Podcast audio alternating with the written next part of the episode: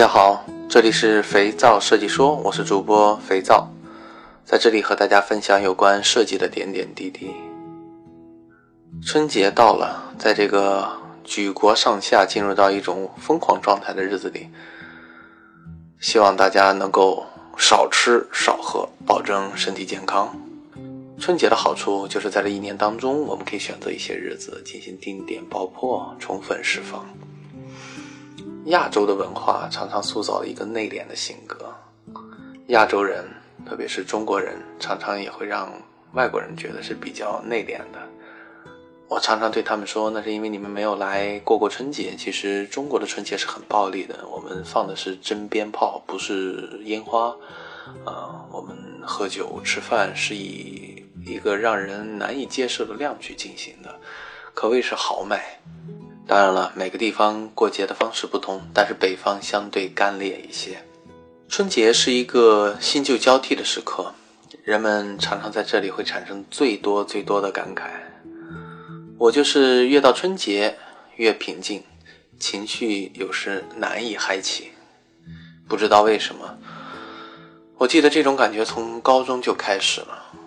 越到大家欢闹的时候，我越是平静。曾经多少次在除夕的夜晚，我出去散步，听着旁边的鞭炮，我在安静的散步。这种时刻常常让我想到了更多，因为客观的刺激和自我内心的宁静结合到一起，这是一个让思维延长的最好状态。今天和大家简单分享一下最近我对设计教育的一些反思。我们的教育已经塑造了越来越多的高学历人士，越来越多的人在拿到中级学位。我们需要这么多博士吗？这是我常常反思的一件事情。因为我看到了很多很多的博士在本科的基础教学方面，并没有做出什么让我觉得有创新的事情。有时候站在创新的一面，我在想整个教育体系。本来就是一个缺少创新的系统，在这种系统下要做出很多有创新的事，的确有些困难。当然，我也知道，像医学、数学等这些叫知识性学科，他们需要较长的时间进行钻研，所以说需要大量的博士作为一个学历的认证。但是，我们想想，我们需要这么多博士吗？我也常在反思自己的，呃，教育经历。我有时候想，一个人成为博士需要面临二十二年最少的教育生涯哦，是被教育的生涯。一个人被教育了二十二年，是否还能保证他的创新能力？OK，我们要经历二十二年的一个教育，一个人拿着一纸文凭。作为博士走到这个社会，最最最幸运的是二十九岁，绝大多数已经三十多岁了，这很正常。那么这些教育究竟带给了我们什么？二十二年，它究竟带给我们了什么？我相信，在很多博士毕业的那瞬间，所有的经历将会历历在目。学的是技巧，其实不是；学的是知识，有一点，但也不是绝对。在我看来，最重要的是在这条路上你遇到的人和所做的事。从时间来看，教育的时间近些年在不断的延长，一个人平均接受教育的时间也在不断不断的延长。之前我们说，中国的高校开始扩招，给了更多人。进入高校的机会，当然这也是导致高校教育水准贬值的一个最重要的原因。那么现在越来越多的人去读硕士研究生，那在这个过程当中，越来越多的高学历人才被生产出来。延长的时间给了我们什么？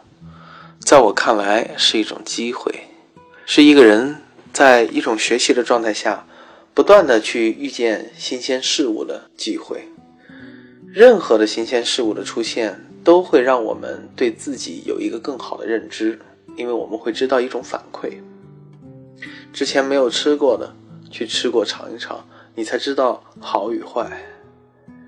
教育给人的力量是非常大的。在这个时代，教育的力量被不断的削弱，被不断的缩小。现在不得不说，已经被大大的低估了。教育给了我们什么？我觉得放到时间的维度去看，就是给了我们可能性。它是我们了解过去人们对世界的认知，也是构建自己未来对这个社会的认知。是不是讲的有些多？但是这就是我最近在思考的事情。